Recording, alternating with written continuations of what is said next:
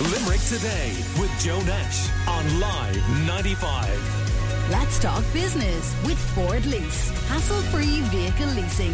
Search Ford Lease to find out more.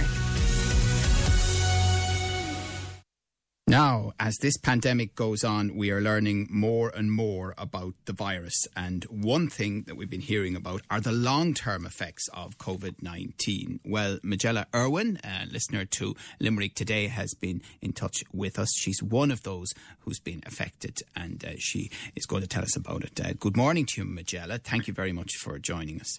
Good morning, Joe. So, when did you get COVID 19? Well, I can't really. I, I all I know, Joe, is from the starting of last December, I rapidly went downhill, and I was admitted to um, the regional, and in February, the fourteenth, uh, my face had swollen, my hands had swollen, I had a very bad cough, and you didn't know what was wrong. I was transferred into St John's for seven days, and they didn't know what I had, so they put it down to pneumonia. So I was discharged, and uh, I went downhill from there on. You were discharged. Yeah, I was discharged. Yeah, because they literally just over being on chemo. I'm on chemo for eight years, and I have diverticulitis. So they were putting it down to that, and they were putting it down to everything. You see, the COVID, they didn't think would have reached Ireland so quickly, but I did think it did. So, so you, I- you, so they never confirmed to you that it was COVID nineteen. No, not in St. So, so you would no. you would you believe you had it? I'd say I did the very starting of it, Joe. The very, very starting. And when it. was that? Uh, February. Right. So that would have been extremely early. Yeah. Yeah. So the end of um, in starting of February, March, and April, I was out on nothing but antibiotics. And my GP now, in fairness, Dr. Kennedy, wanted me to go out to the regional hospital. He gave me letter after letter to be admitted, and I wouldn't go. And did your Because- GP believe you had COVID nineteen? No, he didn't know either. Like he didn't know. So you, you would have had underlying conditions as you've explained.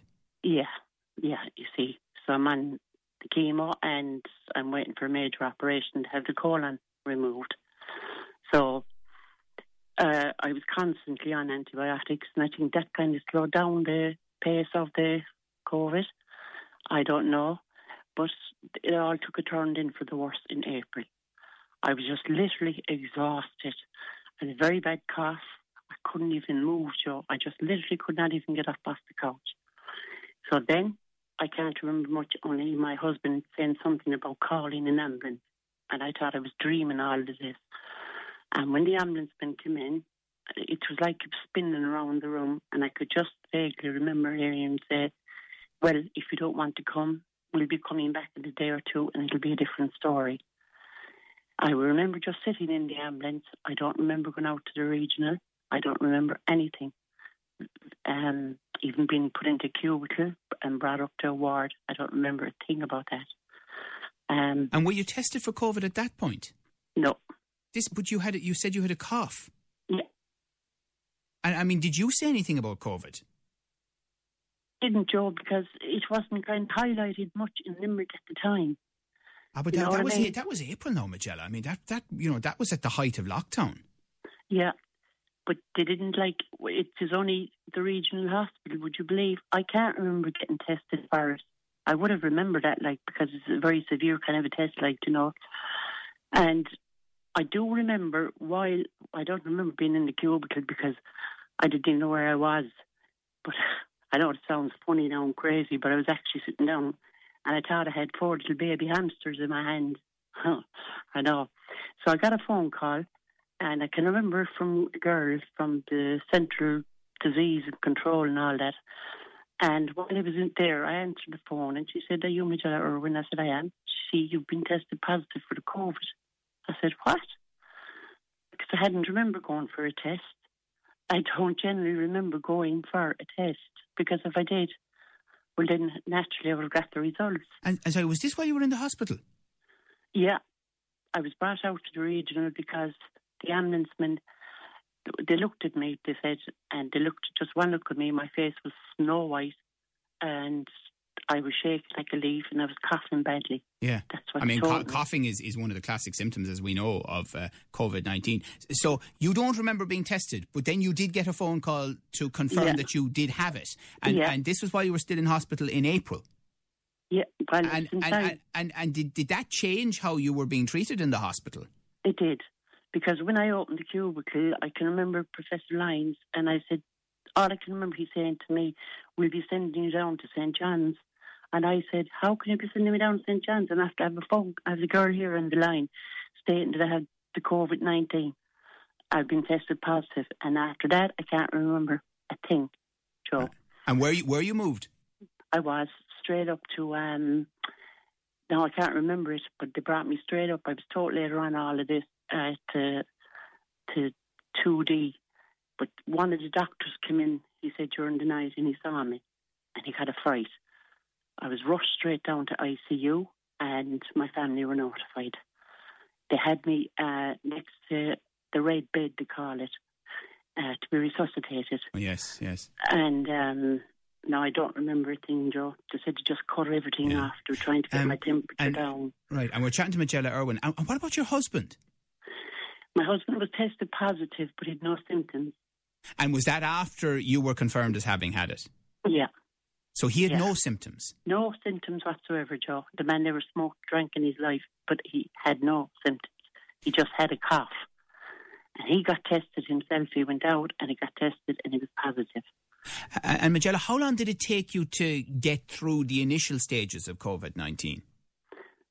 How do you mean, Joe? Well, in, in terms of obviously, thankfully, you're with us, so you, you, you managed to get through the, the, the, the first phase of it. Oh, Joe, it was horrific. You know, I can remember the first time I can remember is waking up and I was hooked up to about everything. And I actually thought I was in a warehouse. I could see the red, the orange lights from the road. And I actually thought I was in a warehouse when I worked for a drug company. That's where I thought I was in the middle of. And, and did they have to ventilate you at any stage? A couple, of, no, oh, they did, yeah. Did they, they, And they, they had to put a tube, did they? They did, yeah. I had a whole works, Joe, Right. everything. And And, and how long were you in the hospital? I was five weeks in ICU. Five weeks in ICU. Yeah. And they now I didn't know this at the time, Joe, but they told my husband that it was only 50-50. They didn't Right. think I was going to make it, like, you know, over the underlying conditions and everything else. And, and, and I mean, um, when they moved you from ICU, did you still stay in the hospital for longer? Yeah, I had to stay four weeks in, in isolation again. So you were nine. days. You were nine weeks in hospital. Yeah, nearly three months to be exact. Nearly three months Yeah. a- a- after being diagnosed, or at the point you were Yeah. diagnosed with COVID nineteen in April. Um, Yeah. And and since you've come home, what's it been like? Terrible. Nobody prepares you for the aftermath of it, Joe. No one. And you actually think, it, like, I mean, I love going out and I love going up. My brother's special needs, he's in Monmore, and I've never missed a visit to him. I couldn't even drive. I hadn't been outside the door since the 6th of July because I'm initially afraid to go out. I'm afraid of people coming in. I'm getting panic attacks and I'm on oxygen for 16 hours a day and um, it's life changing. The mood swings. Well, I don't mean you know I don't drink. I gave up cigarettes in February after smoking nearly fifty years, and uh, it's very very life changing, Joe. Very life changing. I can't believe it even myself. It completely changed me.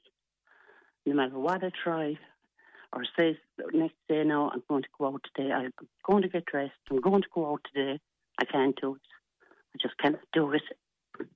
And my GP, I haven't been over in the surgery since February, but I can ring him like. So I was ringing him constantly because I was just panicking because I didn't know what was wrong. Was it me or what was happening? And he said, no, I had PTSD, severe form of it. Post traumatic stress, yeah. Yeah, yeah. He said that my body had taken a pounding. Right. And what is your message then to people who, some of whom might contact this show from time to time and say, ah, look, you know, it, at No. worst, it's a little bit of a flu.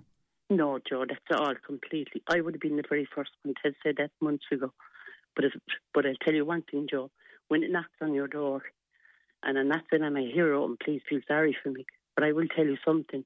I would not wish it on my worst enemy. It was the most horrific. It's the aftermath. It, it, it's worse than the virus itself, Joe. You're not prepared for it. And then when I was in hospital, my lung deflated and I developed pneumonia. This was in an ICU. And um, I was always prone to chest infections and I was in and out of hospital quite a number of times with pneumonia. But uh, this was, I have never experienced anything like it. And people, are the youngsters, and I know I can understand it, Joe, they're taking it for granted that it's not going to happen to them. But they don't realise they could be the carriers. They don't realise when they're going someplace that they could have it. I mean, this cluster, I've seen the news. I mean, I'm actually obsessed with watching uh, the news to see how many deaths, God forbid, and how many new cases. Because I did say when the restrictions were lifted, I said, that's it. You know, I said to a cousin of mine, we're finished. It's going to come back, I said, and it's going to come back worse. Yes. And um, people didn't, you know, I mean, people think automatically, like, I mean, I live now where I'm living in Flood Street. My neighbours are brilliant. But I'm afraid to go to their house. And a friend of mine, Margaret Moore, she's very good to me. And they phone me and my friend Danielle. And I mean, I'd be afraid of them to come in here, Joe, because I'd be afraid it, you get the feeling the whole time you're just obsessed with going around washing the handles of the doors, spraying Dettol here. I mean, it's totally.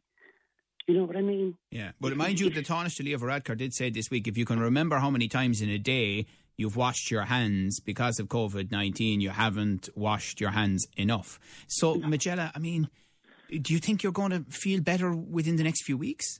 I don't know, Joe. I generally don't know.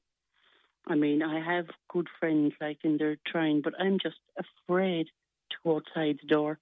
I'm afraid I'm going to get it again because I said you can't, but you can. Now, I was watching a program there where in India they were using the blood, the plasma, and everything. Now, I willingly give pints of blood because that's what I get taken, but I can't because over the polycythemia I have, which is cancer of the blood, and it's the rarest form. I mean, and they have to take a pint of blood every now and then in the oncology. You know, the platelets get very high. Yeah. And um, I'd willingly give my blood in the morning if it was okay, because I generally don't know how, with the problems I have, survived. Right. I generally don't um, know, Joe. Well, just I, I, mean, on a slightly positive note, I know you want to wish our own Declan Copus well. He's. Oh, um, I do. Yeah, I know Declan years. Yeah. How is he? He's good. He's good. Yeah, yeah, he's good. He did his last afternoon show for us um, yesterday, heard, Yeah. yeah. Um. So you want to the only thing I have to say, Joe, is that um, to the young people and anyone, I mean, you have to, you have to take care. You have to abide by. I know Leo Varadkar, he was brilliant, like in Simon Harris, and I can't falter them, Joe. I cannot falter them. They were brilliant. Like I mean, they, you know, I mean, I can actually see us going into a second lockdown with this level one, two, three, and four, five, I mean, you, how are you going to you tell that to the virus? You know what I mean? Well, yeah. Well, well, well, look, Majella Irwin, thank you very much for talking to us this morning. We wish you well. You're still living with the long term effects of COVID 19, as you explained, um, uh, having got it in hospital, and you had uh, really a tough, tough time in ICU and spent uh, months in hospital as a result of COVID 19. So it is a warning to all of us to be extremely careful with this virus. Uh, Majella, thanks a million.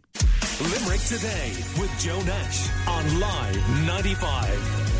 Let's talk business with Ford Lease. Hassle free vehicle leasing. Search Ford Lease to find out more.